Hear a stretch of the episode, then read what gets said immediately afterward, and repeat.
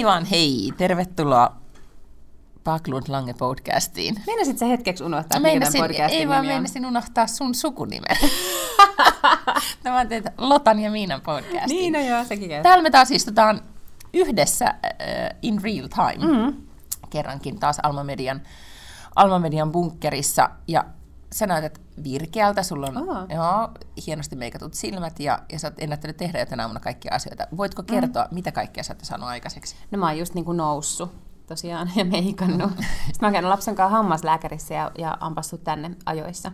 En mä silleen ihan hirveästi ole saanut aikaiseksi. Mun äiti tuli meille, jotta se voi päästää siivoojan sisään. Joten illalla on semmoinen olo, että onpas täällä nyt niin taas tehty asioita. Mutta kyllä mä katsoin sosiaalista mediasta, tässä oli uusi jakso vaalipodcastia laitettu ilmoille, että kyllä se siellä koko aika aherrat. Niin, koko aika mä aherran täällä aivan kello ympäri, se on totta. Mm. Miten menee kampanjalla? Kampanjalla menee hyvin ensi maanantaina, eli siis kun tää tulee perjantaina, niin ihan ylihuomisen huomenna niin alkaa näkyä mainoksia raitiovaunuissa ja busseissa. Mä etsin niitä jo, että löytyisikö niitä. Eikä, ne on 2 viikkoa vaan, eli ne alkaa ensi maanantaina. Ja sitten tulee metroasemille, ja sitten tulee, nyt on ensimmäinen lehti-ilmoituskin tuonne Töölöläinen lehteen laitettu menemään. Ja sellaista kaikkea puuhastelua. Hirveästi mä juoksen kaikennäköisissä erilaisissa paneeleissa. Eilen tuli hei mun rollappi. Mä oon siis tilannut, mulla on ollut nyt pitkän aikaa jo 2 semmoista megalomaanista lippua, minkä voi laittaa sit kun jossain toritapahtumassa, ja ne on joku 3,5 metriä korkeita. Mutta nehän on hieman hankalia, jos sä oot sisällä jossain tilaisuudessa. Harvoin on niin korkeat huoneet. No nimenomaan, niin sitten eilen sitten sain mun tällaisen rollapin, eli sit mä voin niin sitä kantaa mukana ja aina pystyttää sen joka paikkaan. Mä esimerkiksi tänään on menossa Käpylän kirjastoon ja huomenna Oulun kylän kirjastoon, sit mä voin pystyttää mun rollapit siellä. Mä ajattelin, että sä menet tohon, niin kun, jos Tokalla alkoi tänään hullut päivät, niin sä menet sinne hullujen päivänä, niin tai kellon alle rollapin kanssa. No se ei olisi yhtään huono, mutta sitten mä voisin olla katsoa siinä 3 sepäällä se mun lipun kanssa, kun se on 3,5 metriä, niin se näkyy paljon pidemmälle. Totta, se voisi olla hyvää markkinointia. Mm. Ja siellähän on siis varmaan niin ziljardi ehdokasta nyt, koska siellä on hullut päivät. Niin voisi kuvitella. Niin ne seisoo kaikki siinä 3 sepällä. No mutta alkaako tässä jo niin kuin, nyt joku laski, että oliko se nyt vaaleihin 19 päivää vai 20 päivää? Niin, 19. 19 nyt alkaa niin kuin päivät käydä vähin. Niin alkaa, joo. Ja alkaako jännitys tihentyä? Vielä ei ole ollut. Vielä mä niin kuin pystyn ihan silleen nukahtamaan nopeasti. Ehkä viikko sitten, tai silloin kun mä jäin vaalilomalle, niin silloin mulla oli vähän sellainen, että mulla oli oikeasti muutama ilta, että mä niin kuin pyörin sängyssä ja en saanut unta heti. Oh! Niin mieti. Nyt on kyllä ihan maailmankirjat sekaisin, kun Lottaa jännittää. Mutta sitten se meni ohi ja nyt ei ole ollut mitään. Nyt ei ainakaan tällä hetkellä ole ollut. Okei, ja missä mun pinssi on? Rintanappi. Pieni hetki. Nyt Lotta kaivaa. Onko se tämmöinen niinku, joku pinssisäkki? Stash täällä. Onhan täällä nyt niinku. Kuinka monta sä haluat? No on ainakin 3. No niin, nyt mulla on täällä sitten pinssejä. Oh, nyt mä sain 4. Joo. Kiva. Sitten sä voit katsoa tästä myös näitä esitteitä. Flyereita, kiitos. Mä oon nyt sun kampanjatyöntekijä. Joo, mahtavaa. Mä oota, mä laitan noin tuohon sivuun. Olin missä noita siis vaaliväittelyt, tai vaalitentit on alkaneet televisiossa, ja katsoin siis eilen kokoomuksen Orpo oli Ylen vaalitentissä, ja onhan se kyllä aika kovaa hommaa. On, ihan se alettiin, on tosi kovaa hommaa. Sitten se vielä sanoi siinä alussa, että hänellä oli kuumetta aamulla. Että ei paljon niin auta, että jos on kuumetta aamulla ja sä oot puolueen puheenjohtaja ja sun ilta niin on Ylellä, niin ei auta. Sitten sä vaan vittu paranet tai jotakin. En mä tiedä, mutta siis, en mä tiedä kykenisinkö mä itse, jos mä olisin nyt ihan hirveässä kuumeessa himassa, niin jotenkin nyt sit vaan niin toeta ja mennä suoraan lähetykseen telkkarin 8 tunniksi. Mutta ehkä sillä sitten menee, mä yritän miettiä, että mikä oli sille tavallisille ihmisille vastaava tilanne, mutta ehkä joku niin kuin, no joku esity, niin kuin, tiedätkö, että jos on joku presentaatio, tai jos sä oot niinku ulkomailla jossain konferenssissa tai näin, niin sitten pitäisi niinku vaan yrittää, vaikka olisi miten huono olo. Mutta eihän siis ne ole niin poikkeuksellisia tilanteita, että eihän tavallinen ihminen usein joudu tommoseen prässiin. Ei. Mutta on se hurjaa, joo, epäilemättä. Ja kyllä se näkee mun mielestä, ja onhan se ollut aina niin, että kaikki nämä, jotka on pyrkinyt pääministeriksi tai on ollut pääministereitä, niin kaikennäköistä veritulppaa tulee ja niin kuin mitä tahansa, että onhan se ihan sairaan kova, varsinkin vaalien alla, mutta sitten sen jälkeen vielä, että nyt jos sä voitatkin vaalit ja susta tulee pääministeri, niin sitten se on samaa rallia 4 vuotta. Ja nythän on vasta puhuttu viime vuosina, niin on puhuttu siitä, niin kuin, kuka oli se ministeri, joka uupui? Jari Lindström. Joo, että on alettu puhua siitä, että kuinka kova prässi se oikeasti sitten on tyyppinen 24/7 työ on. Yritysmaailmassahan nykyään, mä just jostain luin, että sitä ei enää oliko se nyt Hesarissa tämä juttu vai jossain, että tavallaan sitä, kun yritysmaailmassa just sitä, että ei nuku tai tekee liikaa töitä, tai että suomalaiset häpeää, jos ne tekee nykyään liian paljon töitä, niinhän se olikin. Niin. Että sitä pidetään just niinku tämmöisenä elämänhallinnan niinku puutteen merkkinä nykyisin, eikä enää ahkeruutena. Joo, mä oon ihan samaa mieltä, ja se vaan osoittaa, että sä et osaa delegoida tai itse niinku ohjata tai johtaa itseäsi. Just näin, eli sitten tekee salaa töitä, jos niitä hommia on liikaa. Mutta siis yritysmaailmassa siitä on tullut vähän semmoinen todellakin niinku no-no-juttu, mutta politiikka taitaa olla yksi niitä harvoja elämänalueita, jossa se ei ole tavallaan niinku mitään sääntöjä edelleenkään. Joo, niin se varmasti kyllä on. Kyllä, joo. Ja sitten mä luulen, että hirveän monet jotenkin myös niinku nauttii ja lietsoo sellaista. Okei, nyt onhan sekin niinku tolkullistunut silleen, että ennen vanhaan niinku täysistunnot jatkuu ihan miten kauan tahansa, ja siellä voitiin istua aivan hyvin yötä myöten ja näin, että nythän siellä on silleen niinku jotenkin järkipäässä siinä touhussa, mutta sitten varsinkin niinku ehkä hallituksen, siis niinku ministerit ja erityisavustajat ja nämä, niin ne jotenkin nauttii siitä, että, ne niinku, että se on mukamas niin tärkeää, että heidän on pakko tehdä sitä 24 tuntia vuorokaudessa, vaikka todellisuudessa ne voi aivan hyvin ottaa 8 tunnin tauon ja nukkua. Niin totta, mutta muistaakseni sen, sano nyt, mikä se oli se sarja jenkkipolitiikasta sieltä Valkoisesta talosta? House of Cards, West Wing. Ei, West Wing, just näin. Tämä on tämmöinen, niin kuin Miina yrittää muistella jotakin ja lataat tulee, kun apteekin hyllyltä. Joo, West Wingissä, niin siinähän ne oli. Siis oli mun mielestä mahtava sarja seurata sen takia, että siinä oli niin kuin, niillähän ei ollut mitään muuta elämää. Ja varmasti jenkkipolitiikassa ainakin on niin, että sulla ei ole mitään muuta elämää, jos sä sit oot siellä niin kuin sen kauden, kun sä oot sit Valkoisessa talossa. No se on varmaan kyllä totta. Niin mä luulen myös, joo. Mutta toivottavasti selviät tästä nyt niin kun loppurutistuksesta ilman, että sun unet menee sen suuremmin. Mä voin antaa sitten kaikkia tämmöisiä niin kun rauhoittumis- ja meditaatiovinkkejä, jos sä tarvitset, koska tämä ei koskaan ollut niin päin tässä meidän podcastissa, että sulle voisi antaa vinkkejä tästä aiheesta. Joo. No mutta jos alkaa näyttää siltä, että uni ei tule, niin sitten. Mutta olen nyt siis kuitenkin 7,5 tuntia nukkunut viime yönä. Okei, no sitten. Mutta tänään oli vain herätys 6:30, se on kyllä mun mielestä hirveän brutaalia. Jotenkin mun sisäinen kello on tottunut siihen, että saa nukkua 7. Aha, no sitten. No mun sisäinen kello, mä sain nukkua nyt niin, ettei kukaan herättänyt, koska olin ystävälläni siis yötä, niin ettei lapsi potki tai tee mitään temppuja siinä edessä, niin se on aina luksusta. Plus saa niin kuin rauhassa meikata ja juoda kahvia. Ja edellisenä iltana, jos nyt pieni Miinan pyydikone sallitaan taas tässä kohtaa, niin ystäväni, jonka luona olin yötään kauneustoimittaja, niin hänellä oli siis, kun viime viikolla puhuttiin niistä sheet-maskeista, niin hänellä oli siis kokoelma. Hän oli varannut siis niin kuin järjettömän määrän niitä sheet-maskeja. Hän levitti ne pöydälle ja sitten sieltä sai valita ikään kuin sen, että minkä nyt just mun iho tarvitsee. Ja nyt mä otin semmoisen, missä oli jotain kollageenia, sen pitäisi kiristää mun ihoa, koska se oli kypsälle iholle, että se piti niin jotenkin, en mä tiedä, elävöittää sitä. Ja mielestäni on tosi elävän näköinen mun iho. Joo, kyllä. Ja sitten laitettiin myös semmoiset silmänaluslaput, missä oli semmoisia pieniä piikkejä, siis ei niinku teräviä piikkejä, mutta semmoisia muovipiikkejä, josta ne paineltiin tähän silmän alle, ja sitten sieltä tuli jotain ainetta. Ja niiden kanssa olisi pitänyt nukkua koko yö, mutta mä kestin vaan 2 tuntia, koska siis se kuitenkin oli aika epämiellyttävää, että sulla on muovilaput tässä silmien alla. Kyllä. Ja tällaista kaikkea, taas no niin, opin. Joo, no kaikenlaista. Ja siitä käytiin kova keskustelu siitä, että mikä olisi nyt sitten se niin kuin tämän kevään niinku tämmöinen niinku juttu, että pitäisikö mennä kemialliseen kuorintaan vai pitäisikö mennä niinku mesoterapiaan vai niinku, miten, koska mä halusin jotenkin mun ihon siihen kuntoon, että mun ei tarvitse olla meikkiä, kun tulee kesä. Niin tää on nyt mun tää Glow-projekti niinku loppukevään vaihe. Okay. Koska sellerimehulla valitettavasti ei ollut sitä vaikutusta, että mun iho olisi jotenkin niinku täysin puhdistunut ja se olisi alkanut hehkua. God damn it, Gwyneth!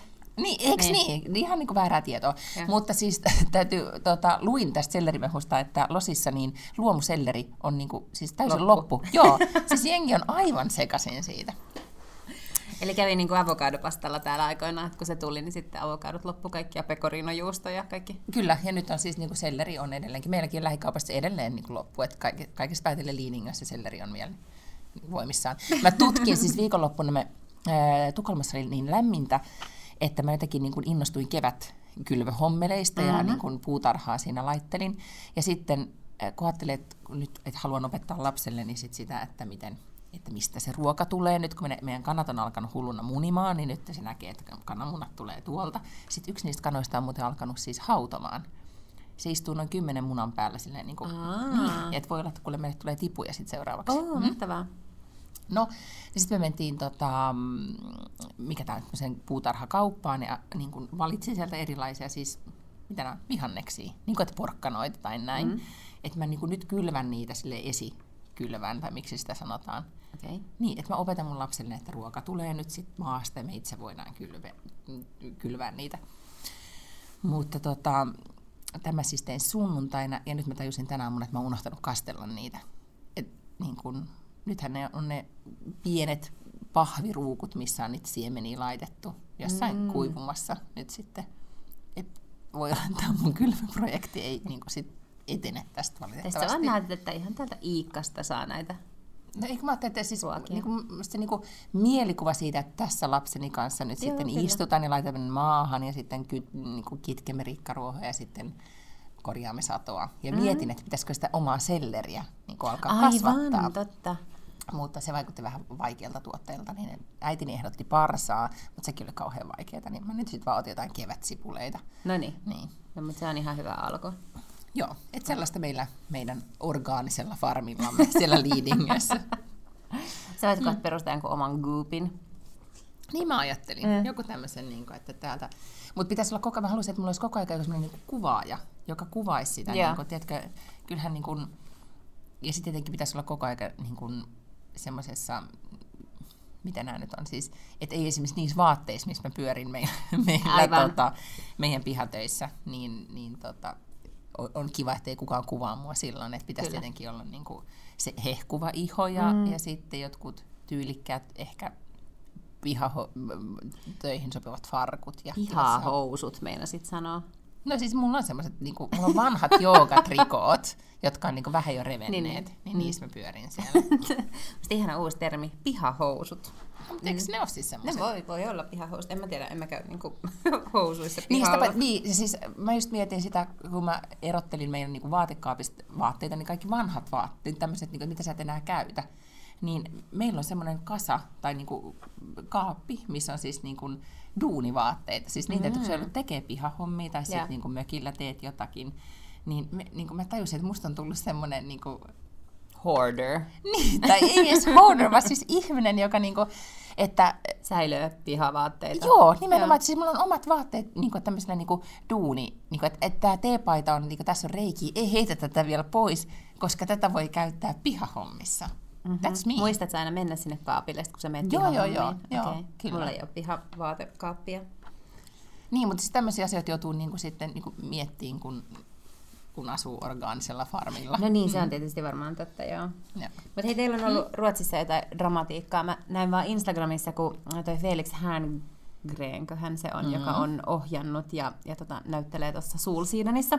Niin sit se oli laittanut kuvan tällaisesta naisesta, ja sit se oli kirjoittanut siihen, että jos olisin tiennyt tästä miehestä kaiken, en olisi ikinä antanut hänelle roolia Soul Seasonissa. Jotenkin pahoittelen, että olen ikinä työllistänyt tämän miehen. Ja sitten mä olin, että no mitä ihmettä ja kuka tämä nyt on. Niin, ja menin Aftonbladetin sivuille.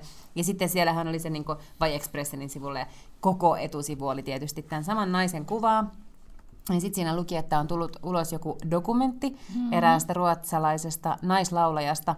Ja tämä on mielenkiintoinen tämä ruotsalaisten tapa, missä ei kerrota sen ihmisen nimeä, mutta kaikki tietävät, kuka se on. Mutta ilmeisesti tämä dokumentti oli siis tällaisesta laulajasta, joka oli elänyt pitkään väkivaltaisessa suhteessa. Ja se iso uutinen oli se, että se mies, kenen kanssa se oli ollut suhteessa, on näyttelijä, joka näyttelee Dramatenilla, joka on siis tämä Tukholman isoin teatteri. Ja sitten se uutinenkin oli esimerkiksi, että Dramaten on niin kun, perunut illan näytökset sen takia, että tämä mies olisi ollut siinä mukana. Eli ei ole, voi olla vaikeaa, niin kun, jos sä tavallaan oot Ruotsissa ja oot yhtään skeneen seurannut, niin mennä sinne jonkin Dramatenin sivulle ja katsoa, että kuka se niistä äijistä on. Mutta jostain syystä ei niin kun, kirjoittaa sitä nimeä sit sinne artikkeliin. No se on totta. Mä luulen, että tässä tapauksessa nyt on opittu vähän siitä, että niin kun miityy kun tuli, niin silloinhan tosi monta niin kun, siis autattiin tosi monta miestä ja niin kuin alalla toimivaa miestä, jotka on nyt sitten myöhemmin, siellä oli toimittajia ja siellä oli siellä näyttelijöitä, mä en muista, mutta siis niin, että oikeasti nimet oli julki ja niitä lyötiin todella niin kuin isolla kädellä ja siitä sit on medioita on myöhemmin, sit, mikä toi nyt on, mikä journalistinen julkisen sanan neuvosto on antanut niin kuin lausuntoisia ja sitten niitä on myös haastettu oikeuteen siitä. että tavallaan niin kuin tavasta, niin kuin kunnianloukkaussyytteistä tai niin kuin kunnianloukkauksesta, niin nyt mediat on oppineet siitä, että ne ei niin kuin sano ihan suoraan niitä nimiä. Se selkeästi huomasi, että tässä oltiin niin kuin sordiino päällä. Mm. Vaikka esimerkiksi tässä, mä katsoin sen dokumentin, siis hän laulaja semmoinen kuin Josefin Nilsson, joka esiintyi siskojensa kanssa, oli 90-luvulla ja 2000-luvulla tosikin isoja, niillä ABBA-miehet oli tämän niin kuin bändin taustalla ja teki niille musiikkia ja niin edelleen. Esimerkiksi niin kuin Benny ABBAsta oli mukana tässä dokumentissa. Ja mutta tässä tapauksessa niin tämä mies, niin hänet siis on tuomittu. Josefin aikoinaan siis sit kuitenkin kertoi viranomaisille, ja että mies joutui 90-luvulla oikeuteen, niin sai sitten vaan, niin kun, oliko se hovioikeudessa sitten sen tuomio aleni ehdolliseksi, ja se oli ihan naurettava tuomio, etenkin näin niin Me Too-aikoina, niin se oli jotenkin niin kun nykyisellä mittapuulla, siinä ei ollut, niin kun, se oli todella alhainen tämä tuomio, ja vielä niin, että hän sai jotenkin, tämä mies perusteli oikeudessa, että hän on joutunut itse kärsimään tästä, niin kun, että hänen sosiaalisen elämänsä on kärsinyt ja niin edelleen, niin siinä vaiheessa... Ei siitä, kun hän on piessyt vaimoa. Joo, tai siitä, että kun hän oli sitten julkisuudessa esillä tämä keissi, että häntä niin kun pidettiin silloin hylkiönä, niin silloin vielä 90-luvulla niin oikeuslaitos on katsonut, että voi mies rukkaa, ja sitten se tuomio on alentunut. Mutta tässä siis hän todellakin niin kun siis pahoinpiteli brutaalilla tavalla, siis se oli etenkin ne, kaikki siinä dokumentissa ei tullut edes esille. Dokumentissa oli siis tämän naisen siskot kertoi tästä keisistä, mutta esimerkiksi kun niitä oikeuden asiakirjoja on sitten nyt media lukenut, niin se mitä tämä nainen niin kun joutui kohtaamaan tässä muutaman vuoden kestäneessä suhteessa, silloin 90-luvulla, niin se oli todella niin kuin, julmaa. Ja se ei ollut siis pelkästään fyysistä, vaan se oli ollut myös henkistä. Kyllä, joo. Ja hän sitten, ja niin, että hänet on kerran heitetty seinään niin, että hänen siis niin kuin selkänikamansa jotenkin niin kuin vaurioitunut, niin että se koko hänen elämänsä sitten, tavallaan se tragedia tässä on se, että hän loukkaantui siinä pahoinpitelyssä niin pahasti, että hän koko elämänsä kärsi sit selkävaivoista, ja sitten hän joutui 2000-luvun puolen välin jälkeen, vai yleensä oli sitten leikkauksia niin, että häntä niin kuin leikattiin sekä selästä että lantiosta, ja hän oli voimakkaasti kipulääkkeistä riippuvainen, ja sitten hän kuoli, sitä nyt ei sitten niin kuin tässä dokumentissa sit sen suuremmin avattu, mutta siis, että hän oli kipulääkeriippuvainen, että oliko sitten lääkkeiden yliannostus niin kuin vahingossa vai tahallaan, niin jäi sitten mulle ainakin epäselväksi. Mutta tavallaan sen, mitä hän oli kokenut silloin 90-luvulla, niin sen seurauksena hän kuoli siis 2016. Ja nyt sitten hän itse olisi halunnut tämän tarinansa ulos, niin kuin, että hän oli aloittanut jo elämänkerransa kirjoittamista, ei koskaan sitä niin kuin kerännyt tuoda julki, ja nyt kun hänellä on nyt 50 vuotta kului hänen syntymästään, nyt perjantaina tuli tämä dokumentti SVT:ltä, ja kaikki katsoi sen, siis mun sosiaalinen kupla räjähti silloin perjantaina, siitä niin kuin kaikki katsoi, ja se raivo, mikä ihmisillä oli ehkä sitä, että nimenomaan että ihmiset ei ollut, yleisö ei ollut todellakaan tiennyt siitä, ja sitten, että miten tämä mies, jonka nimen siis kaikki tiesivät, oli pystynyt jatkamaan elämäänsä ilman, että sillä on mitään seurauksia. Niin sitten hän oli heti lauantaina, oli siis Dramatenin edessä mielenosoitus, ja siitä se sitten eskaloitui. Ja ensin vaikutti siltä, että Dramaten ensin antoi semmoisen lausunnon, että tuomitsemme ja näin, mutta ne ei tehneet mitään niin kuin asialle. Sitten se sosiaalinen ja julkinen paine tuli niin kovaksi, että sitten ne niin kuin alkoi peruuttaa niitä näytöksiä. Nyt mä en tiedä, mitä sen miehen niin kuin työsuhteelle on tapahtunut. Mutta tämä mies itse sitten kommentoi, kun sitä haastateltiin, oliko se Aftonbladetissa vai Expressenissä, niin tyyli todella ylimielisesti, mitä te vanhoja kaivelette, tämä ihminen on jo kuollut. Siis ihan silleen, että todella se ei ollut edes pahoillaan. Ja kiinnostavaa tässä on siis se, että tämä samainen mies, joka on nyt siis 70-vuotias, niin on ollut yhdessä kahden muun kuuluisan ruotsalaisen näyttelijän, siis esimerkiksi Leena Olinin kanssa. Ja Leena Olin kertoi pari kesää sitten Sommarprat tämmöisessä niin kuin elämänkerrallisessa radio-ohjelmassaan, että kuinka hän eli väkivaltaisessa suhteessa, ja silloin kaikki spekuloi, että se on tämä sama mies. Ja sitten tämä toinenkin nainen on näyttelijä myöskin, niin on kertonut, että hän on väkivaltaisessa suhteessa.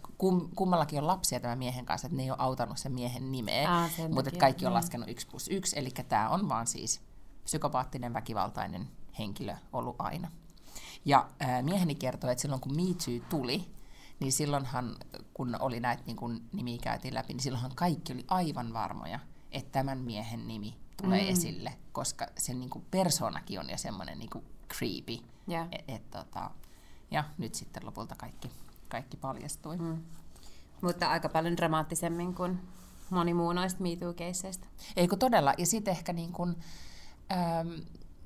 mä mietin, että tässä on niin kuin, tai tässäkin keisissä Ruotsissa on puhuttu viime aikoina tosi paljon siitä niin kuin lähisuhdeväkivallasta, että kuinka, miten se eskaloituu.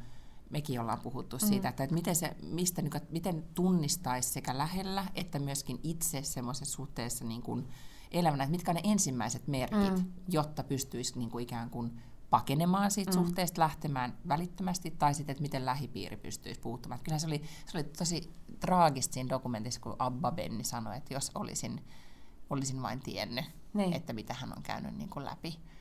Mutta sitten nämä siskot esimerkiksi kertovat, että miten hänen itsetuntonsa meni, ja niin kuin, että kaikki niin kuin ne tyypilliset merkit, että tai miten tämmöisessä suhteessa ihminen lopulta mitätöidään. Ja niin kuin, en tiedä, se oli todella surullinen kohtalo. Mutta Josefin Nilsson on tämän naisen nimi, että sitä voi googlata. Mä en tiedä, onko se dokkari olemassa, varmaan vaan siellä SVT:ssä, se ei ehkä näy sitten täällä suomalaisesta. Niin mä en oikein tiedä, Ylen ohjelmat ei näy sillä Ruotsissa, mutta me teemme niin, ei toisinpäin, koska yleensä niiden niin kuin kansainvälisiä oikeuksia ei ole sitten samalla klierattu, koska ne on myyty just jonnekin Ylelle tai jotain, mutta ainakin googlaamalla niin voi lukea tästä tarinasta lisää. Joo. Ja sitten ehkä, niin mä eilen juttelin mun ystäväni kanssa siitä, että on tosi kiinnostavaa, että Hesarihan muuten kirjoitti tästä, mä en tiedä, onko muut mediat kirjoittanut, mutta on kiinnostavaa, että Ruotsissa on tämmöisiä keissejä tullut useampi esille, ja Suomessa ei vielä yhtäkään. Niin, ja Suomessa on kuitenkin siis tilastojen mukaan kotiväkivaltaa enemmän kuin Ruotsissa. Ja sitä pitäisi olla ihan kaikissa piireissä, sitä pitäisi olla ihan joka puolella. Niinpä, sehän on vähän niin kuin mielisairaus, että sehän ei silleen kattele kauheasti, että mikä sun vuositulo on, että se ei ole mikään tämmöinen ongelma, mikä kasautuu erityisesti tiettyyn jotenkin sosioekonomiseen ryhmään, koska kilareit on tavallaan niin kuin palkkatuloista huolimatta tai riippumatta. Niin joo, kyllä kaikissa piireissä sitä varmasti on.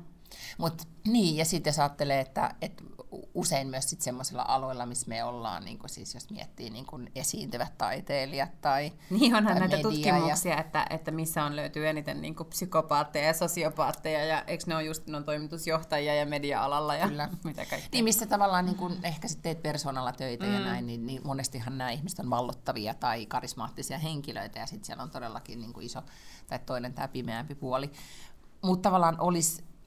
Koska tämä, vaikka mä ymmärrän, että se oli esimerkiksi tälle Josefin Nilssonille silloin, kun hän alkoi kirjoittaa sitä kirjaa niin, tai kertomaan tarinaa, että se oli iso juttu, mutta hänen pointtinsa oli siinä, niin kuin monilla näissä keiseissä on, että haluan kertoa tarinan, jotta se auttaa muita. Ja tämä oli yksi motiivi näille siskoille myös olla tässä mukana tässä dokumentissa, että ne halusi kertoa sen tarinan, jotta että tavallaan vaikeneminen ikään kuin jollain tavalla tarkoittaa sitä, että se hyväksytään niin, tällainen kyllä. Käytös, niin sen takia toivoisin, että näitä keissejä ei tulisi, vaikka ne on niin kuin henkilökohtaisesti varmaan niin kuin tosi rankkoja kertoa ja näin, ja enkä mä tarkoita sitä, että pitäisi näitä miehiä niin kuin nimillä paljastaa ja sitten niin kuin julkisesti ristiinnaulita, mutta siis tyyliin, niin kuin, että jollain tavalla ihmiset uskaltaisi kertoa. Meillä on vielä semmoinen vaikenemisen kulttuuri täällä Suomessa.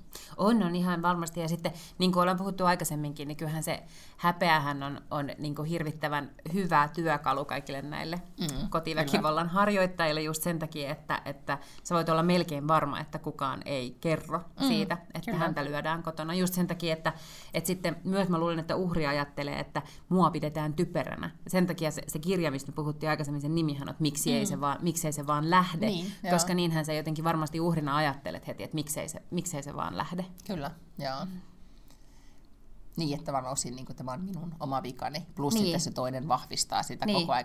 Esimerkiksi se tapa, millä tämä mies oli puhutellut tätä Josefinia, se oli aivan niin kuin käsittämätöntä, että se oli esimerkiksi niin kuin ruotsalaisiin jotenkin vaikutti tosi paljon just tähän Felixiin ja kumppaneihin, jotka on tehnyt tämän miehen kanssa töitä, että miten niin kuin brutaali hän oli ollut. Ja siis tietenkin se väkivalta yksi, mutta myös tämä, niin kuin, että miten se niin kuin haukut toista, tai se ei ole enää haukkumista, mitä se on ihan psyykkistä väkivaltaa, niin kun käyttää semmoista nimittelyä. Jonkun artikkelin, missä luki, että se lähetti sille tekstiviestejä etukäteen, niin kuin, että tänään sä saat katua, tai tänään sä jotain tällaisia. Joo, joo.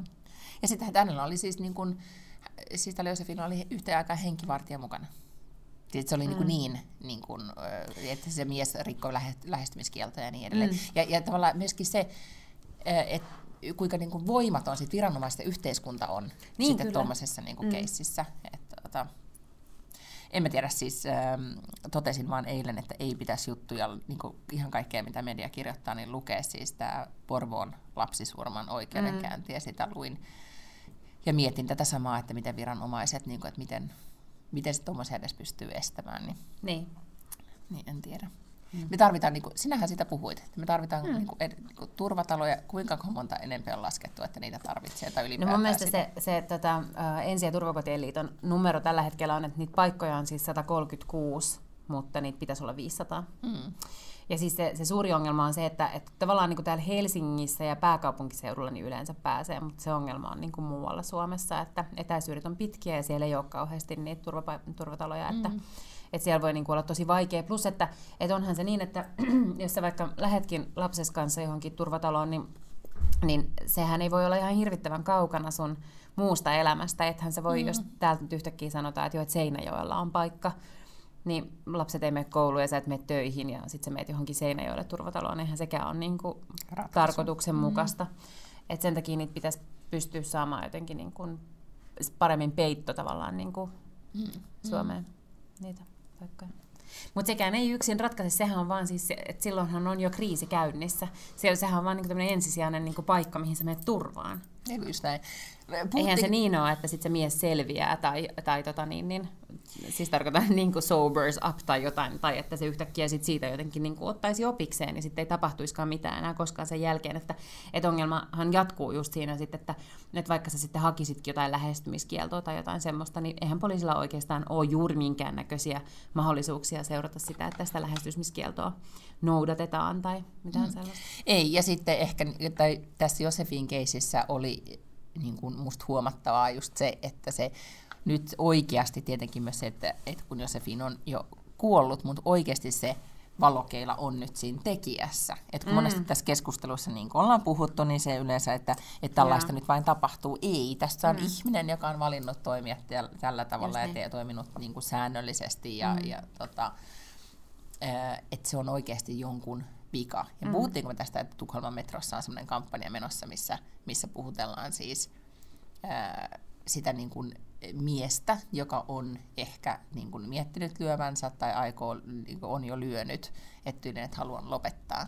Et siinäkin että se kommunikointi ei ole sille uhrille, että pelasta itsesi, vaan sille tekijälle. Ja sekin on tärkeä viesti, vaikka voi olla, että se julistekampanja ei vaikuta niin kuin mihinkään, mutta kuten Ruotsissa kun on puhuttu siitä, että Ruotsissa monesti tämmöiset niinku julkiset, tai tämmöiset, niinku, miksi ne nyt sanotaan, niinku, asennemuutoskampanjat nimenomaan, niin sekin on tärkeä viesti, että, siellä, niinku, että puhutellaan sitä tekijää, että kaikki, jotka on näkee sen, niin tajuaa tai muistaa jotenkin, että ai niin joo, se on sen tekijän ongelma, eikä sen uhrin ongelma, vaikka todellakin se on se uhrin ongelma, mutta se lähtee siitä tekijästä.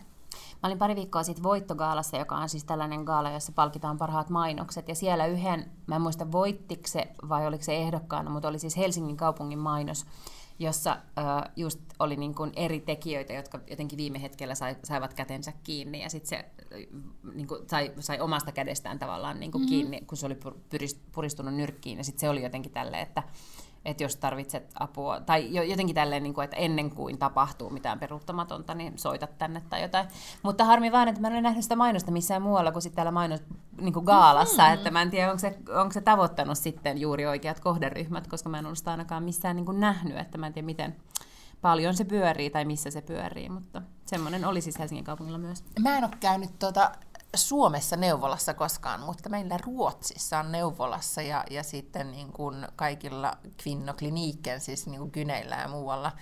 En tiedä, tulee vähän semmoinen olo, että ihan kun se olisi varmaan joku laki. Tai tiedätkö, menee mammografiaan, niin siellä klinikalla on vessassa, niin, ja neuvolassa siis vessassa on niin kuin, tarvitsetko apua niin kuin parisuhdeväkivaltaan. Joo, ja sitten mun ystävä, joka myös asuu Ruotsissa ja on siellä molemmat lapsensa synnyttänyt, sanoi, että hänellä on ollut siis pakollinen kerta käydä neuvolassa ilman puolisoaan. Hän myös, kuten sinäkin, on siis maahanmuuttaja Ruotsissa, mutta tämä on niin kuin erityisesti ollut varmaankin tarkoitus niin kuin saada kiinni ikään kuin maahanmuuttajaäidit, jotka ehkä tulee sellaisista kulttuureista, että siellä on niin kuin vahvempi kontrolli naisista. Joo, ja se on niin kuin eri kielillä tämä viesti. On niin kuin eli että sun on pakko tulla neuvolaan kerran niin, että sä käyt juttelemassa yksinä sen neuvolan tärin kanssa, että se mies tai puoliso ei saa olla mukana, ja siellä juurikin kysytään tällaisista, että miten menee kotona ja näin. Niin, mutta siis tiedä, onko Suomessa tällaista? En tiedä. Mutta sekin on tärkeä niin kuin viesti. Puhuttiinko me siitä, että lentokenttä, tämä oli musta kamalan kiinnostavaa, että oliko se Ruotsissa vai missä, että lentokenttä niin kuin turvatarkastuksen henkilökuntaa koulutettiin niin kuin lomakauden alussa siihen, että tunnistaisi näitä niin kuin, nuoria tyttöjä, joita viedään niin kuin kotimaihinsa. Niin kuin, ympärileikattavaksi tai naimisiin. Joo, kyllä. Ja että mä muistan, että miten... Niin kuin, tavallaan, että se oikeasti niin kuin, että siinä vaiheessa, kun ei kukaan muu enää auttamassa, niin sä voisit vielä olla se. Ja sitten kiersi myös, mä luin jostain niin kuin tämmöisiä kikkoja, millä sä pääset, kun ethän sä niin kuin välttämättä voi pyytää apua keneltä, mutta lusikka pikkuhousuihin tarkoittaa sitä, että sä piippaat, että sä piippaat siinä turvatarkastuksessa, mutta sua ei voida pyytää niin kuin ottamaan vaatteita pois, ja se piippaa ja piippaa. Ja sitten kun sut viedään, niin silloin sut viedään aina kahden kesken sen turvatarkastajan kanssa jonnekin takahuoneeseen, niin silloin sä voit sanoa, että sua ollaan viemässä ja sä et halua mennä. Kauhean, siis menee ihan kylmät väreet, kun ajattelee, että joutuisi tekemään jotain tuollaista. Se on tää lusikka, niin. Niin kuin viime avuksensa. Tuli neuvolasta, nyt mä vaihdan ihan nopeasti kiinnostavaan, tai siis ei kiinnostavaan, mutta pienen anekdoottiin, kun tuli neuvolasta mieleen, niin Ruotsissa, tai kun olin Valtterin kanssa, siis kun hän oli pieni vauva ja vietiin Valtteria neuvolaan, niin meidän neuvolan täti oli, siis tämä oli tosi hassua, mutta hän oli samalta paikkakunnalta kuin mun mieheni kotoisin. Ja sitten paljastui vielä niin, että mun mieheni meni tosi hämilleen, kun me mentiin sen aivan vastasyntyneen Valtterin kanssa sinne neuvolaan, niin mun mieheni meni tosi hämilleen, kun hän näki tämän neuvolan tädin, koska paljastui, että tämän neuvolan naisen, ei se nyt mikään kauhean tätimäinen ollut todellakaan, niin paljastui, että hän oli mieheni niin kuin lapsuuden kaverin isosisko, jota nämä oli niin kuin poikajoukkue kuumotellut esiteininä, että se oli niin kuin se tämä neuvolan täti ja hänen kaverinsa oli ne niin kuin coolit isot tytöt, siis jotain niin kuin 16-17 V, kun on ollut 12-13. Se oli vaan niin hassua, koska kuinka aikuinen mies voi mennä hämilleen, se istuu siinä silleen, niin, että hei vaan hei. Sitten me mietin, että mikä vaivaa, ja sitten se myöhemmin kertoi, että Helen oli ollut sitten tämmöinen nuoruuden ihastus. Sitten se vaihtui kyllä myöhemmin. Ai, se ihastus? Joo, tai se ei vaan, siis se lähti pois tämä meidän ihana neuvolan täti, että se ei sitten ollut koko aika. Mut joo, no nyt vaihdettiin niinku täysin erityyppisen teemaan, mutta ehkä me ollaan nyt Josefin aihe taputeltu. Joo. Mitäs sulla on listalla seuraavaksi? No mulla on tämmöinen itse asiassa... Artikkeli, minkä mä luin LinkedInistä, eli linkkarista, niin kuin jotkut sanoo, joka oli 13 things mentally strong people won't do. Niin mun mielestä käydään nyt tää läpi ja katsotaan, ja päätetään, että ei tehdä tällaisia sitten itse koskaan. Mä oon tallentanut varmaan 13 tollaista erilaista juttua, niin etenkin mä luen siis sitä Thriveista, niin kuin se Arianne Huffingtonin sit uudesta sivustosta, on elämänhallintajuttuja. Aina kun tulee joku tämmöinen, niin mä yleensä aina tallennan, että muista sitten lukea, enkä koskaan muista lukea. No nyt on pakko lukea. Eli täällä on, they don't stay in their comfort zone. Eli äkkiä vaan pois niin kuin mukavuusalueelta, tai ainakin säännöllisesti jollain tavalla pois mukavuusalueelta. Että niin kuin mentaalisesti vahvat ihmiset eivät poistuvat, eivät jää sinne omalle No mutta siis mä en esimerkiksi ole mentaalisesti vahva ihminen tuossa tapauksessa. Mutta koska... se olisi nyt hyvä tapa. Kato, mä luulen myös, että sitten tekemällä näitä asioita, niin sitten voi niin kuin tulla vahvemmaksi ihmiseksi. No mä mietin tätä mentaalisesti vahvaa, tai niin kuin sitä, että kun tekee jotain uutta, jos mulla on yksi duunissa semmoinen tehtävä, mitä niin kuin mä en ole koskaan aikaisemmin tehnyt, mitä kirjoittaa siis käsikirjoitus, niin, ja vielä semmoiseen niin kuin sisältökokonaisuuteen, mitä mä, niin kuin, mikä on mulle tosi vieras. Mä en edes yhtään taju, mitä mä oon niin kuin tekemässä. Sitten vaan teen, mutta mulla ei ole semmoista oloa, että vitsi, että onpa kiva yrittää, vaan mulla on niin kuin vaan epämiellyttävä olo, että mä teen jotain, mitä mä en ole aikaisemmin tehnyt. Koska jotenkin mä mietin, että vitsi, että mä en... Tästä tulee kuitenkin ihan huono. Siinä on joku tämmöinen, niin sitten mulla on toinen, niin mulla on tämä mun sidekick-business, niin mun pitäisi siihen tehdä niin tämmöinen niin mallikuva, jollain niin piirros, niin tietokonepiirrosohjelmalla, että tällä tavalla haluaisin, että se on. Siis niin mallikuva sille valmistajalle. Niin, niin mä siitäkin niin jännitän, että miten mä teen sen. Niin on todellakin niin kuin pois mukavuusalueelta. Mutta se tunne ei ole, niin kuin, en tunne itseni mentaalisesti vahvaksi, tunnen vain itseni niin kuin. Mutta se ehkä johtuu siitä, että sä oot nyt niin alkuvaiheessa vielä, koska sit tulee niin kun, jatkossa tulee käymään, että kun sä saat sen käsiksen valmiiksi ja kaikki onkin sillä, että vau, että tämähän on tosi hyvä, tai sit kun sä saat sen sun piirroksen lähetettyä sille valmistajalle, niin, ja sit sä näet sen, että mitä sieltä oikeasti tulee, niin kuin sellaisena valmiina tuotteena, niin sittenhän sä ootkin yhtäkkiä silleen vau, että mä kävin niin kun mukavuusalueen ulkopuolella ja niin kun jälki oli aika hyvää. Niin, mutta se just se kohta, että kun sä oot siellä, niin se on ihan niin kuin fyysinen tunne. Tämä ei ole kivaa. Mutta sitten sun pitää ehkä vaan jotenkin oppia rakastaa sitä sellaista niin kuin epävarmuutta. Eikö se Brené Brownkin kirjoita just tästä? Joo, niin joo, ja sittenhän monet mun kollega eilen sanoi mulle, että ajattele sitä, just se sanoi samalla kuin sinä, että ajattele sitä lopputulosta. Niin. Että ajattele sitten, kun se on niin kuin ohi. Niin. Mut joo. Mutta kannattaisi siis niin kuin miettiä jotain tällaisia konkreettisia harjoituksia, koska on vaikea myös niin kuin tavallaan, jos ihan normaalisti vaan tekee töitä, niin ei aina tule vastaan mahdollisuuksia käydä jossain niin kuin oman mukavuusalueen ulkopuolella. Ei todellakaan. Että niitä jotenkin itse aktiivisesti etsii. Se ei ole kauhean helppoa. Ei, ja sitten mä yritän nyt miettiä, että mikä on semmoinen niin kuin tilanne. Siis joku, niin kuin just tämä vaalitenttihomma, niin sehän olisi, mä mietin sitä eilen, kun mä katsoin sitä Orpoa siinä TV-ruudussa, että tuommoinen olisi, niin kuin, toi kuitenkin vaatii ihan hirveästi treeniä, että sä pystyt edes niin kuin ylipäätään olla telkkahaastattelussa suorassa lähetyksessä. Mä oletan, että se on suora. Ja sitten vielä se, että sun pitäisi niin kuin hallita se asia. Niin, mutta ei vaan joku asia, vaan kaikki asiat. Niin, ja se on mun mielestä tavallaan noissa PJ-tenteissä tosi kiinnostavaa. Ja ylipäätään tässä tämmöisessä niin kuin pääministerivaaliasetelmassa on se, että me kuvitellaan, että se joku yksi tyyppi voi tietää niin kuin ihan kaiken kaikesta. Ja sitten kun mennään todella niin kuin detaljitasolle siitä, että pitääkö niin kuin metsähakkuita lisätä vai vähentää, ja kuinka monta kuutioa metsää hakataan Suomessa per vuosi, ja kuinka monta pitäisi niin kuin antaa kasvaa, kuinka monta vuotta sen puun pitää kasvaa, että se hiilinielu suurenee ennen kuin se voidaan sieltä niin kuin hakata, ja kuinka monta prosenttia valtio omistaa versus niin kuin yksityiset ihmiset omistaa, ja paljon, siis kaikkia tällaisia asioita. Ja sitten toi on kuitenkin vaan toi yksi tosi spesifi asia, sitten on niin kuin koulutus ja sosiaali ja terveys ja ulkopolitiikka ja sisäpolitiikka ja maahanmuuttajat. Myös tätä metsähommaa mä en nyt niin kuin jaksanut enää prepata, niin, että mulla on kuumetta. Niin, nimenomaan, ja sit sä et vaan voi sanoa. Totta. Mutta siis onko sulla tullut nyt tämän vaalikampanjoinnin aikana vastaan mikään semmoinen, niin kuin, tai joku, jossa sä olisit ollut tai siis mikä tää on, mukavuusalueesi ulkopuolella? Kun sä oot ollut niin monessa paneelissa, onko yksikään niistä ollut semmoinen, että mitä ihmettä mä täällä teen? Niin, kaikki ne jossain vaiheessa on vähän sellaisia, mutta ei oikeastaan, en mä tiedä. Ei kauheasti. No onko tämä niinku vaalikampanjointi sun mukavuusaluetta?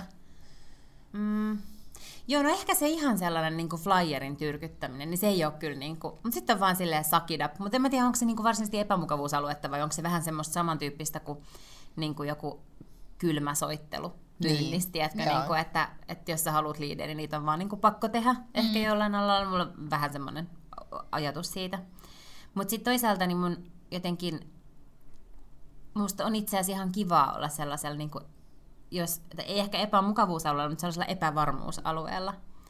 Että just, et kun paneelittajat. Musta on niin kuin ihan hauskaa, että eihän voi tietää etukäteen, mitä ne kysyy, ja sitten katsotaan, mitä ne kysyy, ja katsotaan, mitä mä vastaan. No niin, joo. No, mutta silloin se on oikeasti erityyppinen suhtautuminen. Tai mä ajattelen näin, että esimerkiksi toimittajana, kun joutui soittelemaan, siis, niin kuin ihan, siis oli tehtävänä niin kuin selvittää jokin asia, ja sitten soitat 38 ihmiselle just silleen, niin kuin, että hei, täällä tämä, soittelen täältä, ja niin kun jonnekin niin kun, siis tuli taksikuskille jostain, näitkö jonkun jossakin, niin silloin se ei mua haittaa, koska on joku missio, ikään kuin mitä tämä tehdä, ja se liittyy duuniin, mutta jos mun pitäisi niin kun, just ehkä liittyy itseen, että mun pitäisi niin kun itse selvittää itseäni varten joku asia, niin tai just kaupata itseäni, siis ei silleen niin kuin pahalla tavalla, vaan hyvällä tavalla jakaa just flyereita, missä voisi olla just aika hankalaa. Joo, en mä tiedä. Sitten mä oon kyllä huomannut, että mä oon kyllä todella kekseliä ja todella härskinyt tässä vaiheessa, kun on pakko vaan niin kuin jotenkin tyrkyttää itteensä. Mutta eikö sä ole tosi vapauttavaa myöskin? Että tyrkyttää itseänsä. Niin, siis sellainen... Joo, mutta siis on mulla ainakin selkeä syy, että nythän ei ole mitään sellaista... Niin kuin, sitä mä oon aina miettinyt tämmöisiä julkkiksia, jotka jotenkin itse soittelee lehtiin, että hoitaisiko tehdä musta juttu. Niin se on mun mielestä aina ollut tosi kummallista. Ja nyt mä oon yhtäkkiä silleen, että hei, tässä olisi niinku vaalit tulossa, olisiko mitään tapaa, millä mä voisin jotenkin päästä useamman silmäparin eteen. Niin ja siis niinku, why not? Sillähän ihmiset, niinku, ja mä oon kanssa miettinyt sitä, että ennen mä ajattelin, että se on jotenkin niinku röyhkeä tai näin, niin nykyään mä ajattelin silleen, että ei, että jos sulla on niinku joku homma, niin sit sun pitää saada se niinku tehdyksi ja sit sä vaan teet sen.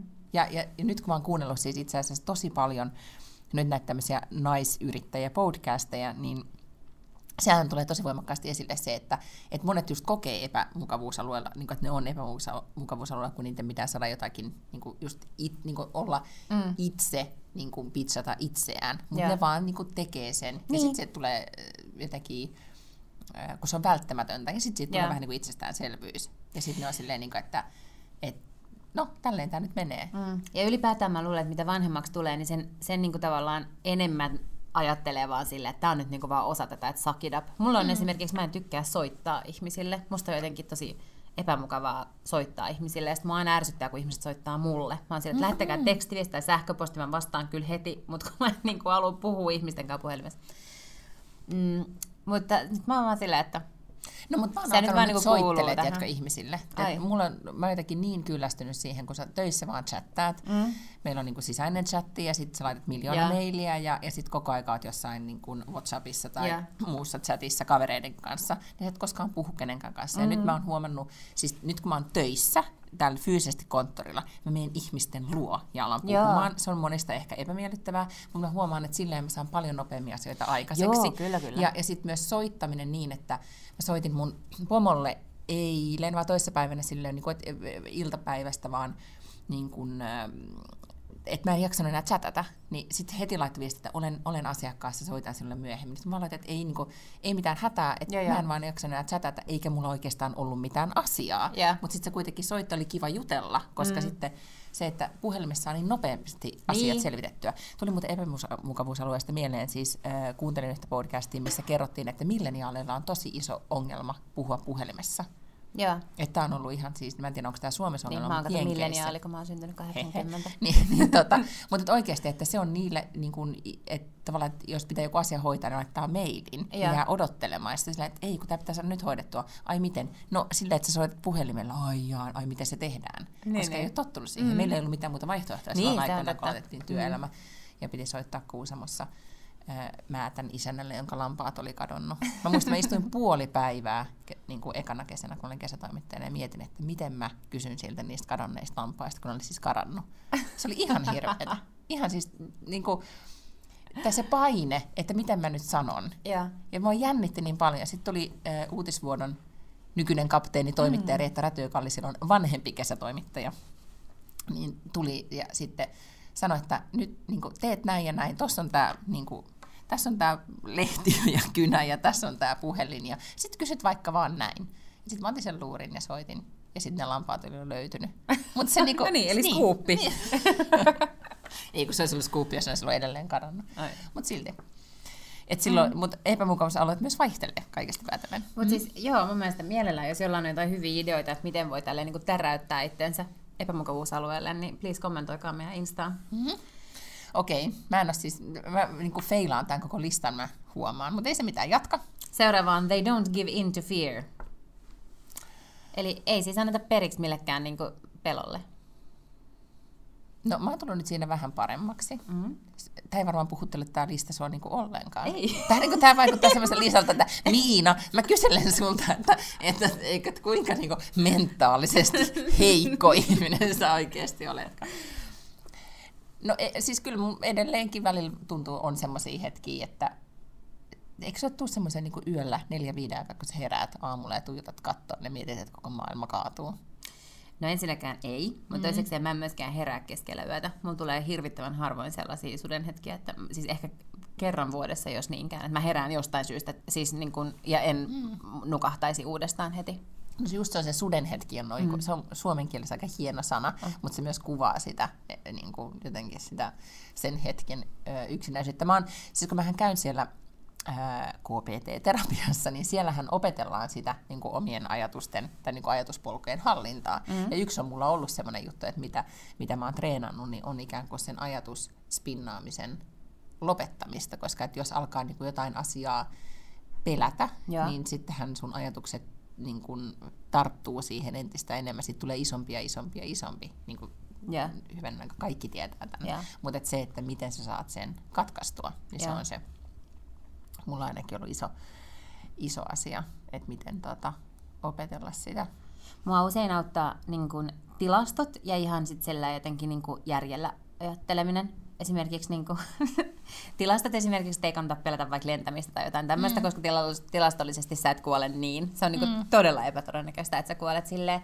Niin sit tommoset auttaa mua tosi usein. Mihin kuulostaa nyt, kun mä sanon sen äänen, niin ihan todella typerältä. Mä pystyn tilastoilla täräyttämään itteni pois pelosta.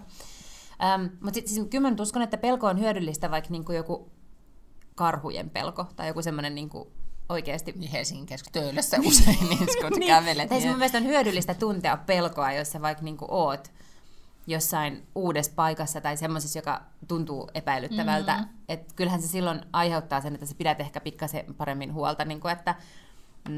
Et lähde niinku kännis esimerkiksi yksin johonkin Oaklandin keskustaan tai jotain tällaista, että et sit tavallaan niinku ymmärrät tällaisia asioita vältellä, että se pelko ohjaa siihen, niin sehän on ihan järkevää toimintaa kyllä. On, ja sitten mä kuuntelin Mel Robbinsin tämmöistä äänikirjasarjaa, missä just puhutaan tästä niin kuin tavallaan mielenhallinnasta, mutta hän otti esille sen, että kun meidän niin kuin aivot on virittynyt siihen, että jos me olisi sitten ikään kuin fyysinen tai niin kuin omasta päästä tuleva siis joku ajatus, joka niin kuin alkaa pelottaa, niin meidän kroppa ikään kuin me reagoidaan niin nopeasti siihen pelkoon fyysisesti, että me jotenkin niin kuin meillä on tulee mikä adrenaliini tai jotain tulee, niin tulee se semmoinen niin kuin tavallaan vähän niin kuin paniikkireaktio. Se kestää 90 sekuntia, ja, jos, niin kun, ja sit sen jälkeen se on sun valinta, että alaksä ikään kuin, annaksa sinne pelolle vallan vai et. Ja. Koska se fyysinen reaktio menee ohi 90 sekunnissa. Et jos sä oot itse niin pidettyä rauhallisena 90 sekuntia, niin se riittää. Ja mä oon testannut sitä, se oikeasti toimii. Mutta se vaatii tosi paljon, 90 sekuntia on tosi pitkä aika. Siinä on kaikenlaisia niin kikkoja, että, niin kun, että sä... Niin kuin mietit, että missä mä oon, että, niin kuin, että fyysisesti rauhoitat itse hengityksellä tai fyysisellä kosketuksella, että okei, nyt mä istun tässä mun tuolissa, ei ole mitään hätää. Koska nehän voi, niin kuin, etenkin jos sä oot tosi virittynyt tyyliin, että vaikka on niin kuin ahdistunut elämästä niin kuin ylipäätään, niin sitä saattaa mikä asia tahansa laukasta. Mulla on kokemus siitä, että tulee joku ihan semmoinen niin kuin irrationaalinen asia, joka tulee, että kamala, että mitä jos mä vaikka sairastun syöpään ja mä kuolen. Niin sitten saattaa se ikään kuin niinku yhtäkkiä alkaa mun aivoissa niinku elää. Niin just. Niin tai niinku nyt niinku lapseen liittyvät jutut on mulla monesti tämmöisiä. Mutta se on, suosittelen sitä, sen nimi on, nyt mä en muista, mutta Audiplest löytyy. Mä voin katsoa sen täältä. Mutta yhtä kaikki, siis se oli, niin kun, siinä on erilaisia niin kun, live-coachauskeissejä, että siellä on ihmisiä, niin kun, ja se, jotka kertoo omista peloistaan, niin erilaisia pelkoja. Siellä on tämmöisiä, niin kun, että mitä jos elän elämäni ilman, että tee sitä, mitä oikeasti haluan tehdä, ja sitten se käydään niin coachataan. Mikä pelko toi tuollainen on? Sitten pitää vaan tehdä niitä asioita, mitä haluaa tehdä. Joo, mutta katsotaan, miten sä valitsit tämmöisen listan, joka on, niin kun, siis tää on just semmoinen, niin sua ei resonoi yhtään tää lista. Niin kun, että tiedätkö mikä resonoi muhun? Listat, joissa on numeroita. Mä rakastan BuzzFeedia just sen takia, että nämä 19 asiaa tai nämä 15 merkkiä, kaikki tällaiset on niin kuin mun ihan suosikkeja, mutta sitten me ei voi niin kuin näitä kaikkia BuzzFeed-listoja täällä käyttää materiaalia meidän podcastissa, niin tämä kuulosti semmoiselta, että tämä voi... Ei, siis, ja mä rakastan just tätä niin kuin Mental Strong-puolta, musta niin nämä on todella hyviä. No, mutta hei, tämän kirjan nimi on Take Control of Your Life, Mel Robbins, jolla on siis tämä 5 sekunnin sääntö, mistä on joskus puhuttu, niin tämä on oikeasti aika kiva, koska siinä on semmoinen niin kuin live-coaching-sessioita, niin siinä on myöskin muut ihmiset äänessä. Niin se on hyvin tämmöinen. Siis todella niin kuin, miksi sitä nyt sanotaan, elämänhallinta, sitä self-helppiä parhaimmillaan. Ja myös viihdyttävää. Self-help on ihan hyvä. They don't beg for attention. Kato nyt, kyllä täällä on muakin koskettavia asioita. No niin. Miten niin mentally strong ihmiset ei niinku beg for attention, eli siis kerjää huomiota? Niin, eli ne niinku tekee mitä ne haluaa tehdä ja mitä tarvitsee tehdä, ihan regardless siitä, että tuleeko kukaan heitä siitä niin kuin paijailemaan ja kittelemään. Et ne ei niin kuin heruta. Toi on musta ihmisessä jotenkin hyvä piirre. Niin mustakin, niin on. Tietenkin se on, niin kuin, että se ei saa mennä yli, että vaan niin kuin, ei koskaan sit sano, niin kuin, että I made this, että tein jotain niin kuin oikeasti. Olen saanut jotain aikaiseksi, niin, että sä vaan niin kuin teet. Joo. Mutta mikä on niin kuin huomion kerjäämistä? Mikä on semmoista niin kuin ärsyttävää huomion kerjäämistä? Mä yritän nyt miettiä, että niin kuin, ehkä nuorempana oli enemmän sellaista niin kuin kaveripiirissä ja duunipaikalla. Niin oli. Mutta niin tässä iässä, niin että ei jotenkin niin kuin... Mulle tuli siis huomion kerjäämistä, tulee mulle tuli mieleen, mamma, titta, joka on kotona. No mä rupesin ajattelemaan tällaisia nimmejä, jotka on aina jotenkin menossa väliin, jos vaikka niin kuin, jos oli joku tappelu jossain baarista jotain, sitten ne mimmit niin kuin on silleen, niin kuin, että mä menen nyt tonne väliin, koska eihän nyt oikeasti pitäisi mennä. Tietkö on sellaisia muijia, jotka jotenkin haluaa, että heti jos tavallaan se joku fokus siirtyy jonnekin muualle, niin sitten pitää mennä sinne keskelle. Joo. Mutta se on selkeästi, että sä oot nuorempana. Olit niin, varmasti joo. Mutta ehkä sellainen työelämässä tulee mieleen, että sä otat niinku kunniaa asioista, joita sä et ole tehnyt. Sitähän niinku kyllä, näkee ja kokee yllättävän usein. Mm-hmm. Ja täytyy sanoa, että me naiset voitaisiin olla siinä parempia. Mä en tarkoita sitä, että pitää ottaa kunnia asioista, mitä ei tehnyt, mutta miehet ottaa usein niin kuin sujuvammin kunniaa siitä, mitä on yhteisesti tehty. Mitä on yhteisesti tehty. Kyllä, mä oon siinä parantunut aika paljon. Miten sä niin kuin kerrot, että minä ammentis? Kyllä. Mä esimerkiksi kerron sitä, että minä vedän meidän myyntiä, meidän liikevaihtomme on 12 miljoonaa. Niin kuin, että voitte miettiä, että kuka ne 12 miljoonaa on myynyt. No niin, nyt mietitään. Niin. Viikonloppuna oli siis radiogaala, tai perjantaina, missä oli myös radiomainoskaala. Mm-hmm. Ja meidän Alma-Median sisältömarkkinoinnin, tai minun tekemä mainos, tai siis mä olin mukana siinä tiimissä, mutta mä olin tosi paljon niin kuin tekemässä sitä, niin voitti siis yhden kategorian. Ja mä en siis päässyt paikalle. Mutta mä olin tosi iloinen, kun sit meidän tiimi laittoi viestiä, että tuottaja laittoi viestiä, että jee, me voitettiin, ja sitten meitä oli täältä ihmisiä siellä gaalassa, ja kaikki oli tosi iloisia.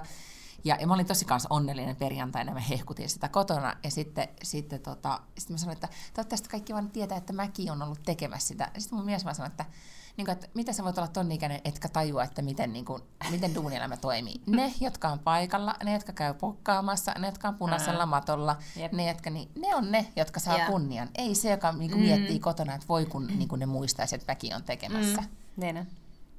Ja se on aina opetus, että pitää myöskin sitten... Niin. Sitten mä mietin maanantaina, että laitaks mä nyt tästä viestiä, että jee, hyvä me voitettiin, mä laitoin vaan meidän sisäisessä chatissa. Ja sitten kuitenkin meidän tiimistä ne... Oli laitettu sisäistä tiedotetta ja mailit kulki ja kaikki oli tyytyväisiä. Mutta se, että olisi itse pitänyt kertoa, että tämmöistä tapahtui, niin vaikeeta. Niin, kyllä. Mutta huomioon kerjääminen on niin paha asia, että se on jotenkin... Niin, se pitääkin tehdä siis selkeästi tyylillä ja taiten. No sitten, they don't act like jerks. No, mutta toihan on ihan itsestäänselvyys. Niin on. Mutta voitko lukea, että mitä siellä... Täällä lukee, että ihmiset, jotka on silleen vähän mulkvistejä, niin on yleensä ovat yleensä onnettomia ja insecure, eli heillä on huono itsetunto. Tunnistan kyllä. Nuorempana, kun olin epävarmempi, en ehkä ollut aina niin kiva ihminen. Mutta tämä varmaan liittyy vähän tällaisena samanlaisena, että kaikki tuommoinen acting like a jerk, niin pitää ottaa ikään kuin... Niin kuin sä otat sun lapsen kiukuttelut äitinä. Silleen, että joo, mä ymmärrän, että sulla on paha olla.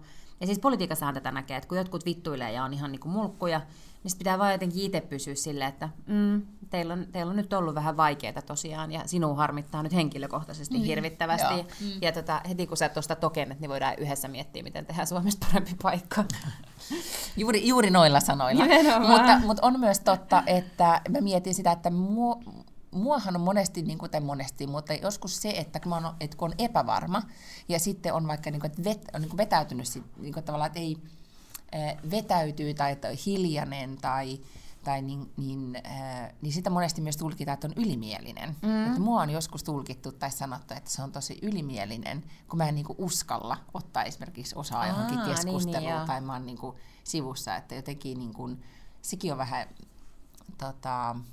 et voi olla, en nyt puolustele, mutta kenenkään käyttäytymistä, mutta voi olla, että joskus niin toiset tulkitsee, että toi on niin kusipää, vaikka se ei oikeasti niin ole. Niin, kyllä. Sitten täällä oli they don't hold grudges. Eli ei jäädä niin märehtimään ja katkeroitumaan asioista, vaan tulee vastoinkäymisiä, sitten niin hoidetaan ja tavallaan se taklataan ja sitten mennään eteenpäin, eikä jäädä niin pohtimaan tällaisia jotain ikivanhoja asioita. Mitä vanhemmaksi tulee, sitä niin tajua, että sitä tärkeämpää toi on. Mm-hmm, joo, koska todellakin. Niin sitä, joo. Niin mitä vanhemmaksi tulee, sitä enemmän on asioita, mistä voisi, niin tiedätkö, hermostua noin. Ei se olisi hermostumista, mikä toi on, siis märehtiä, jäädä niin murehtia. Joo. Niin on vaan tosi tärkeää, että let it go. Joo, todellakin. Ja siis mä oon ihan mestari let it go-amassa, mutta niinku hyvässä ja pahassa. Mä en tavallaan muista myöskään kaikki ihan hyviä asioita ja niinku fantastisia tyyppejä ja hyviä projekteja, mitkä on ollut. Et nekin tavallaan mä menen aina niin paljon eteenpäin, että mä en niinku silleen lokeroi asioita mun muistiin kauhean hyvin, mutta myöskään niitä hyviä asioita. Mutta jos sä tapaat jonkun tyypin, joka on esimerkiksi ollut sulle 6-10 vuotta sitten, niin muistaakseni? Niin kyllä mä varmaan sitten ehkä, jos mä niin tapaisin sen uudestaan, mutta että en mäkään kyllä niin tollaisia, tiedätkö, että jos mä nyt mietin, että minkä tyyppiset ihmiset joskus 10 vuotta sitten ollut kusipäitä mulle, ja niin mitä ne nyt esimerkiksi tekee tällä hetkellä elääkseen, tai millaista elämää he elävät, niin en mitenkään ihan hirvittävästi kadehdia, olen kauhean tyytyväinen omiin valintoihin, ja ihan niin tyytyväinen siihen, että olen vaan tehnyt tätä mun omaa juttua, enkä miettinyt muiden elämää. Tuskinpä nekään kauheasti niin mun elämää on miettinyt. Tai jos ovat miettineet, niin olisivat käyttäneet mieluummin sen ajan johonkin niin hyödyllisempää. Niin, ja siis toi on tosi tärkeä pointti. Ihmiset miettii niin paljon sitä omaansa, että on, jotenkin, niin on paljon helpompi ajatella. Sitten kuitenkin mä ajattelen myös itselle sen, että ajattelee, että toiset ihmiset haluaa kuitenkin itselle ja muilleen hyvää. Että jotenkin se on, niin kuin, että vaikka joskus on ollut meillä niin kuin, on ollut joku kupru tai jotain, niin kyllä mä ainakin nykyisin, kun mä tapaan ketä tahansa ihmisen, niin mä oon silleen, että no big deal. Tai jotenkin, että se on paljon kivempi aloittaa siitä. Tai myöskin se, että ehkä mitä enemmän aikaa kuluu, niin on jopa niin kuin, vähän mä joskus mietin, että mitäköhän sillekin kuuluu. Että meillä oli silloin niin kuin, vähän niin kuin vaikeita töissä, mutta nyt kiinnostaisi tietää, että miten siellä oikeasti niin kuin menee. Ja et siis niin kuin urakontekstissa, jos puhuu tällaista, että, tiedätkö, että on nähnyt ihan hirveästi vaivaa ja sitten on vähän niin kuin vääryydellä esimerkiksi hävinnyt jonkun tarjouksen tai jotain tällaista, niin ei niihin voi niin kuin jäädä kiinni. Sitten pitää vaan tavallaan niin kuin uutta putkea ja mennä eteenpäin. Mutta mä tiedän, että kyllä meidän alalla on esimerkiksi ihmisiä, jotka saattavat niin kuin pitkänkin aikaa ja sitten niillä on sellaisia mustia listoja, että ketkä ei pääse töihin ja näin. Ja mä ymmärrän sen, että jos joku on oikeasti ihan spedeillyt ja siihen ei voi luottaa, niin sitä ei tietenkään voi ottaa uudestaan töihin, mutta että ei ehkä tällaisia niin kuin pitkiä katkeroitumisprosesseja. Siis mä niin kuin luulen, että katkeruus on sellainen just, joka aiheuttaa siis niin kuin syöpää ja diabeettista ihmisessä. Että, kyllä, joo. Että mä päästäisin siitä kyllä tosi nopeasti irti. Ei mitään, siis semmosia. Ehkä jollekin entiselle poikaystävälle voi vähän silleen olla. Niin, voi pikkasen olla, mutta kannattaa käyttää mahdollisimman vähän aikaa. Niin, aikaa ja energiaa siihen.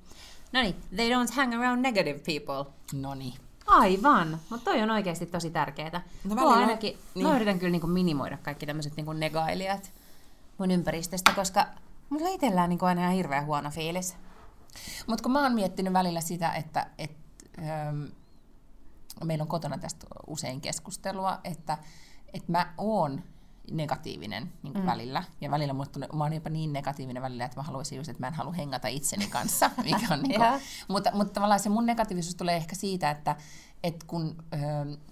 kun mies esittelee jonkun idean, niin kuin, että nyt hän on ajatellut tehdä näin, niin mun ensimmäinen ajatus on, se ei ole ehkä niin kuin negatiivisuutta, mutta mä aina niin kuin kiinnitän huomiota siihen, että okei, toi on hyvä, mutta mulla on aina se mutta.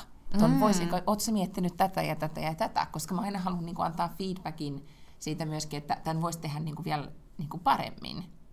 Tai jotenkin niin kuin edes paremmin, mutta ootko sä miettinyt tätä ja tätä asiaa? Mä muistan, että aikoinaan mä sain töissä siitä paljon palautetta, että mä olin todella niin kuin vaativa ja ahdistavakin esimies monesti, koska mä niin kuin vaikka mä ajattelin, että jumalauta, ihan sairaan hyvä homma. Ja tämä on tosi hienosti tehty, mutta mulla oli aina silleen, sitten me voitaisiin vielä tehdä kuitenkin näin. Niin tulee aina sellainen, että tiedätkö, mikään ei riitä.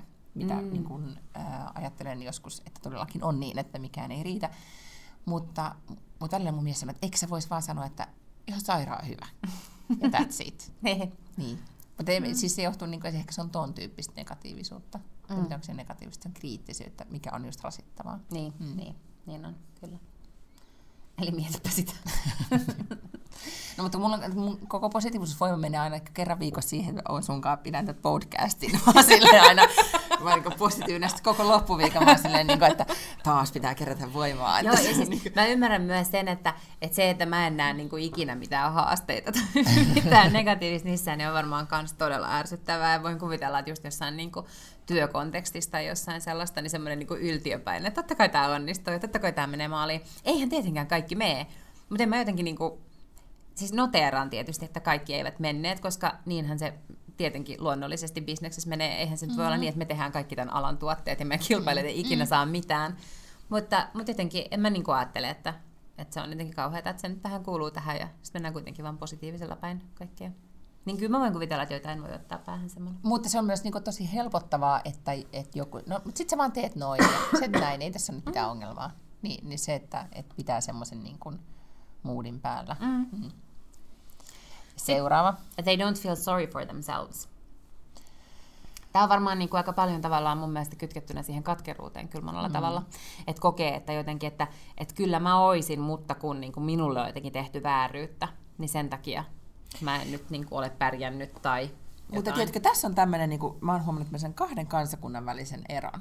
Suomessa se on niin jotenkin, meillä on vähän niin kuin kansanluonteessa ja tämä niin kuin pieni vääryyden siemen on jollain tavalla. Joo. Sä et välttämättä siellä töölössä sitä tunnista, mutta kyllä mä niin kuin huomaan niin kuin tavallaan siitä meidän tavasta puhua itsestämme ja koko meidän niin kuin kansakunnan tarina on jotenkin, että vähän on vääryyttä kohdattiin Ruotsin vallan aikana ja sitten tuli venäläisetkin ja ei oikeastaan ikinä olla saatu olla omia itseään. Siellä on joku semmoinen juttu ja sitten se sotakin oli. Ja, että on niinku jotenkin, että ehkä semmoinen uhrimentaliteetti, kyllä, mitä ei tuossa toisessa iloisemmassa kansakunnassa lännessä niin ole missään tapauksessa. Ja se on yksi asia, mistä me ollaan aikaisemminkin puhuttu tässä podcastissa, mikä esimerkiksi meillä niin kotona herättää paljon keskustelua, että miten te uhriudutte aina noin paljon? No kato, mutta se on mun mielestä kiinnostavaa, koska se narratiivi olisi myös voinut olla se, että mieti, vieressä oli Neuvostoliitto ja sitten me oltiin Suomi. Ja kuitenkin me pysyttiin itsenäisenä. Sitten me oltiin niin kuin Euroopan köyhin maa vielä tyyliin 50 vuotta sitten. No yhtäkkiä nyt me ollaan silleen maailman mittakaavassa BKT top 3:ssa ja onnellisuus top 1:ssä ja ties missä kaikessa. Me ollaan maailman paras maa naisille ja äideille ja tytöille ja yrityksille ja en tiedä, no ei ehkä yrityksille ja ties kaikkeen. Niin mehän siis oltaisiin voitu myös päättää, että se diskurssi on todella erilainen, mutta me ollaan päädytty tähän tällaiseen, niin kuin, että ei liitytä NATOon, ettei Venäjä suutu ja ollaan silleen hissuksia. Ruotsalaiset on aina kaikessa hirveän paljon parempia ja ei voi pitää paikkansa, että ollaan onnellisimpia. Ei varmasti olla onnellisimpia. No nyt se jenkkitoimittaja selvitti, että tämä koko ongelma oli tässä sanassa. Että meille onnellisuus on tyytyväisyyttä ja muille maailmalle se onnellisuus on oikeasti euforista onnellisuutta. Että me ollaan niin kuin maailman tyytyväisin maa, eikä onnellisin. No yhtä kaikki. Joo, mutta se on ehkä tämmöinen niin kuin kansakunnan ikään kuin tämmöinen. Siis brändityöryhmä. Nyt pitää muuttaa tämän kansakunnan narratiivi nousujohteiseksi eikä tällaiseksi uhriutuvaksi. Mutta itse sääli vie aivan hirveästi energiaa. Jos no sitä niin, joskus niinku, mietit sitä semmoista, niinku, että jos on niinku, että vitsit, kaikki on huonosti ja makaat sohvalla ja vaan niinku, tiedätkö, märehdit sitä ja syöt jäätelöä. Ja, niin, se ei, niinku, se niin vie niin hirveästi energiaa se itsesääli, että siitä ei, niinku, on paljon helpompi oikeasti toimia. Ja erityisesti se, että sä kuvittelet, että on olemassa joku, jonka syytä se on.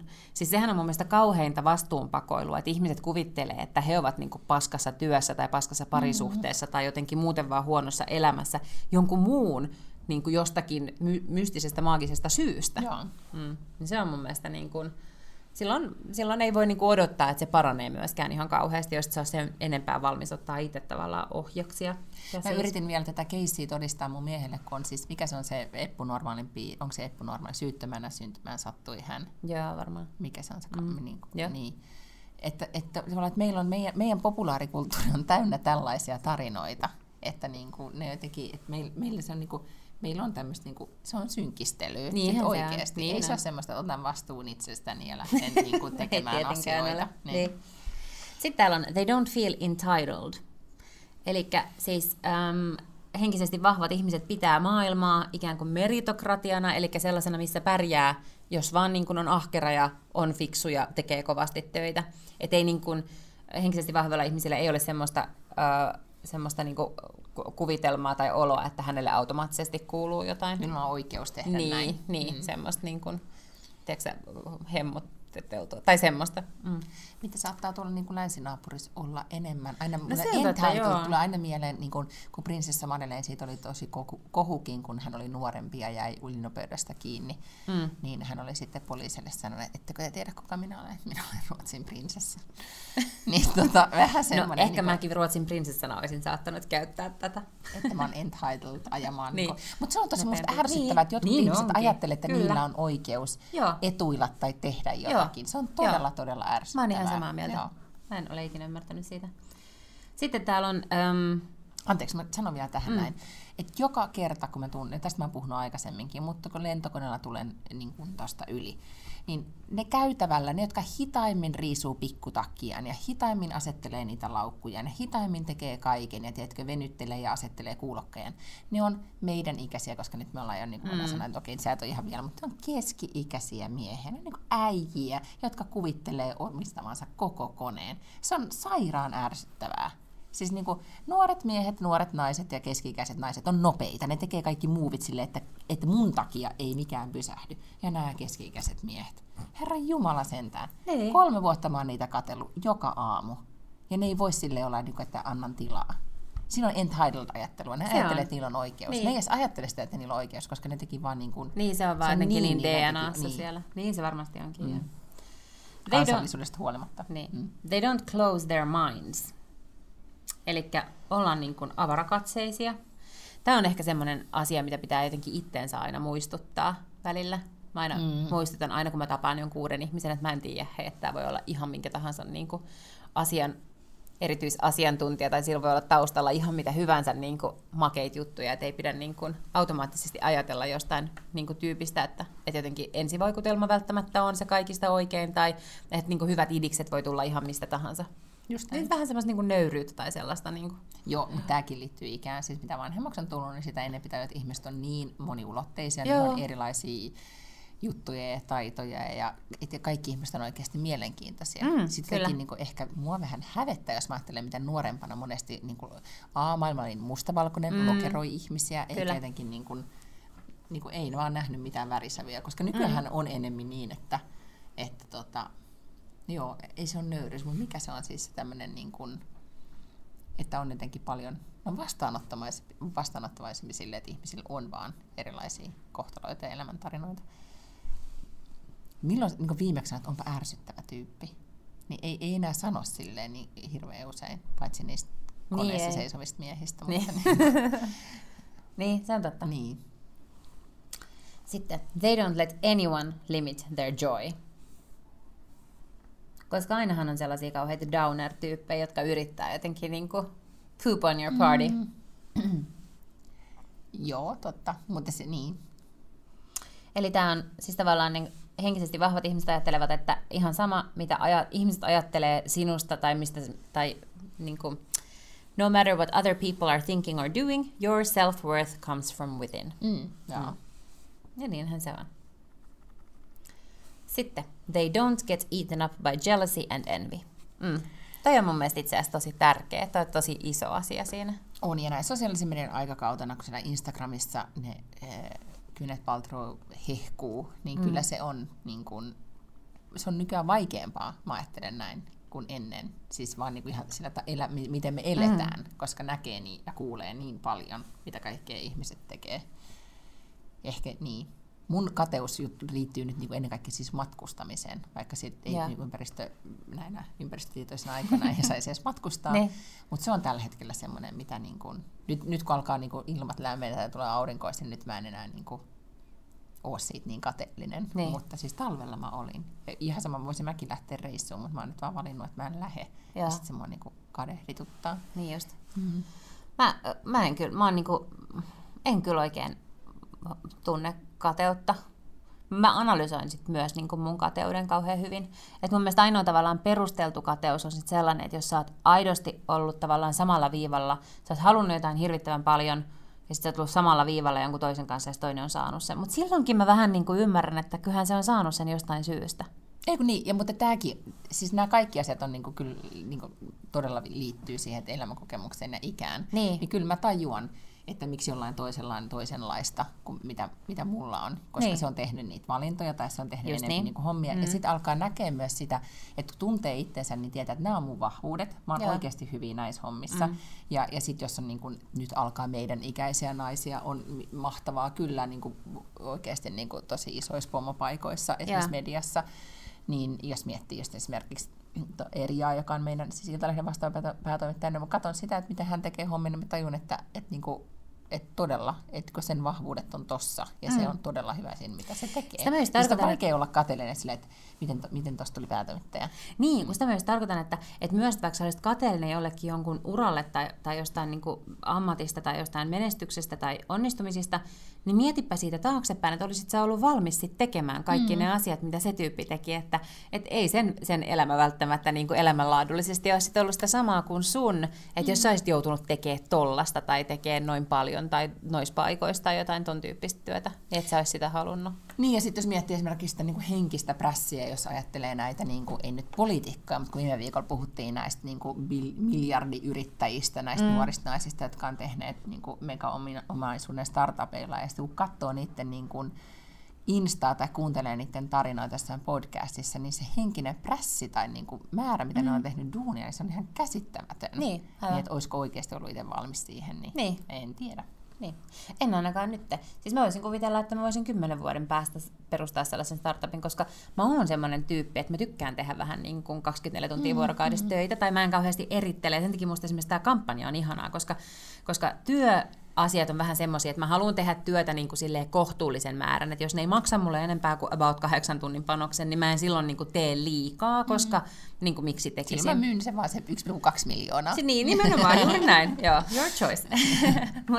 Mutta tavallaan tässä kampanjassa, niin tää on vähän niin kuin sellainen startuppi. Eli mä teen tätä niin kuin aamustilta ja kaikki mitä mä teen niin kuin tällä hetkellä liittyy nyt tähän eduskuntavaalikampanjaan. Ja sitä pitää painaa ihan tosissaan, eikä mulla ole yhtään niinku uupunut olo tai semmoinen olo, että mä teen liikaa töitä. Niin, koska mä teen sitä itselleen, niin. Mutta niinhän se tekisi, jos sä olisit yrittäjä. Jos se olisi niinku se startuppi tai mikä ikinä, niin silloin... Niin mulle sopisi kauhean hyvin semmoinen elämäntyyli, että nythän ainoa tietysti, mikä syö tätä intohimoa, on tietysti se, että on niinku tämmöinen kilpaileva intohimo siitä, että haluaa oikeasti viettää aikaa oman lapsensa kanssa. Mm. Ja se on varmasti se ikään kuin tavallaan tämä...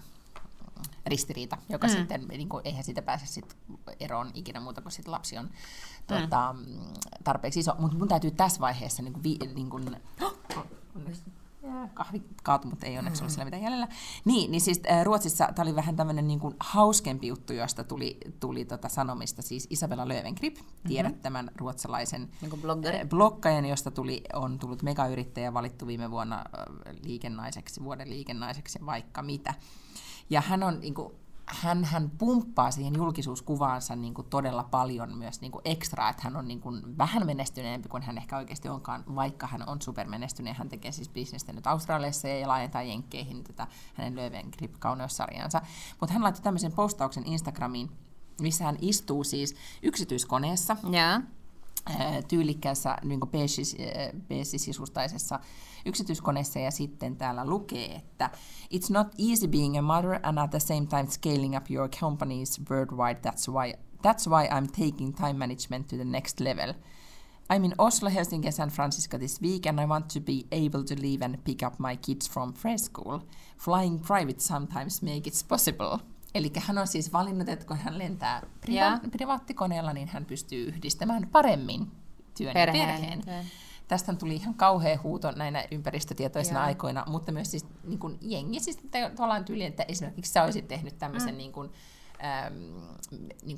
vitsipostauksen tai vähän niin kuin, että nyt olen täällä niin kuin, taksissa leikit, että olet privakoneessa, niin tämmöisiä ruotsalaiset niin kuin, vähän vanhemmat vaikuttajanaiset tekivät ihan tosi hauskoja juttuja. Mutta tässä mutta sitten samalla se herätti keskustelua siitä, että aina sit kuitenkin naisilla on jollain tavalla se ristiriita siellä taustalla. Niin se on. Mutta mä oon myös tehnyt joskus niin, että kun on ollut, vaikka on ollut korporaation palveluksessa, niin on tavallaan aloittanut vähän niin kuin startuppia siellä. Ja se on kivaa. Joo, siinä on myös niin kuin ehkä tämmöinen, että haluaa tehdä 24/7 töitä. Kyllä, mutta se riski on paljon pienempi. Riski on paljon pienempi, ne. Eikä ole nimenomaan veitsikurkulaolo. Mä luulen kanssa, että mä oon ehkä myös tämmöinen veitsikurkulaolo-ihminen. Mä tykkään siitä, että tapahtuu asioita. Ne. Että voi oikeasti tehdä paljon. Koska se, että tekee vaan silleen niin kuin vähäsen, niin se ei ole tarpeeksi, niin kuin, se on vähän semmoista niin kuin laimeeta tekemistä. Niin se on. Sitten täällä oli They Don't Live in the Past. Mutta tästä me mielestähän puhuttiin. Se oli just tää tommonen, että ei jäädä niin kuin märehtimään ja tällaisia asioita mennään koko ajan. Niin, your past becomes your present and prevents you from moving forward, jos siihen niin kuin liikaa jää jotenkin jumiin. Pitää vaan mennä päistikkaa eteenpäin. Siinä ne oli 13 juttua. Noniin, no nyt sitten, ja nyt ehkä niin kuin puolet selvisin. Niin, pitää kehittää mental strong. Kyllä, ja teemme suunnitelman, että miten pääsemme epämukavuusalueelle. Joo, mä luulen, että sitä pitää harjoitella kaikkeesta eniten, koska mitä vanhemmaksi tulee, niin se vasta vaikeammaksi muuttuukin. Ja mikä on epämukavuusalue? Että siis miten nyt yhtäkkiä voisi lähteä epämukavuusalueelle? No niin silleen hyödyllisellä tavalla. Nyt just siellä, mutta en mä tiedä niin kuin hyödyllisellä tavalla. No ehkä niin kuin tekee itselleen. Kyllä varmaan joku burleski olisi mun mielestä pikkasen epämukavaa. Mutta en mä tiedä, onko se kauhean hyödyllistä, että mä menisin nyt niin kuin tanssia jotain burleskiä? Joo, burleski olisikin. Tai joku tankotanssi. Tai mulle joku esiintyminen. Niin kuin ihan vaan, niin kuin, että niin kuin karaoke-laulaminen on jo sitä, koska mä oon todella huono laulamaan. Ja just joku, niin kuin, mä en voisi niin kuin ajatellakaan mitään stand-upia. Niin just. Niin, siis niinku alkaa pelottaa heti. Nyt mä vaan loppuun kerron sen, että me oltiin viime perjantai mun kaverin kanssa barretunnilla. Tiedätkö mikä on barre? Se on niinku yhdistää balettia ja pilatesta ja jotain muuta. Kuulostaa ihan hirveältä. Joo, niin olikin. Ja mä olin ajatellut, että mä oon tanssinut balettia. Hyvä, etten sanonut siinä tunnin aluksi, että mä oon tanssinut balettia, kun se kysyi, että kuka eka kertaa. Ja mä viittasin. Ja on Tukholma avattu uusi semmoinen B-core-sali, joka on vähän semmoinen niinku eksklusiivisempi. Me oltiin siis siellä. Oli oikein kiva paikka, mutta siis helvetti, se barre oli kamalaa. Siis, niin kun, siis tavallaan teet niitä palettiliikkeitä, olet koko ajan vähän niin kuin kyykyssä. Yeah. Oli kaikkia kuminauheja painoi. Ja siis osa... on tehokasta. Joo, varmaankin, mutta mä en pystynyt kunnolla kävelemään lauantaina. Mä oltiin niin pettyneitä mun ystävän kanssa, koska mä ajattelin, että me ollaan kuitenkin abot kunnossa. Niin. Eikä oltu. Siis me oltiin ihan niinku kuolleita ja sitten niinku oikeasti sattui joka paikkaan. Ja sitten siellä oli semmoisia niinku supertehokkaita tukholmalaisia uranaisia, joilla oli joka ikinen hiussuortava oikealla kohdalla, oikeanlainen niin kuin päivityksen sävy ja näin. Ja ne veti koko sen treenin niin kuin teräspepuillaan ja reisillään niin kuin täydellisesti. Me mietin, että me ollaan niin Stepford Wife-robottinaisten kanssa täällä ne treenaamassa. Mutta ne ei ollut kato ekaa kertaa. Just pilateksessa ja tommosissa, niin siellähän on usein niin, että siellä yhtäkkiä tehdäänkin treeniä myös sellaisilla lihaksilla, mitä ei yleensä tule treenattua. Ja silloinhan sitä vasta onkin kipeä. No niin, mutta siis nyt niin esimerkiksi takareisi, kun piti jalkaa nostaa ja puristaa palloa niin kuin polvitaipeessa, niin kokeilkaapa, kuulkaa kotona. Ja mä uskonkaan, että se on ihan hirveetä oli. Niin. Joo. Mä olin 2 päivää ihan kipeänä, koska mä tilasin 20 kiloa karkkia tähän kampanjaan. Ja sitten ne tuli tuohon läheiseen Alepaan, ja sitten mä lähdin sellaisen Ikea-kassin kanssa niitä kantamaan sieltä. Mutta 20 kiloa karkkia silloin, kun ne on 20 kilon, siis laatikossa, että jos ne olisi ollut vaan karkkeina, niin mä olisin saanut siihen Ikean kassiin, ja mä olisin vaan se kassi olalla voinut jotenkin raahata. Mutta siis iso pahvilaatikko. Niin se on tosi epäergonominen ja epäkäytännöllinen niin kuin muodoltaan kantaa.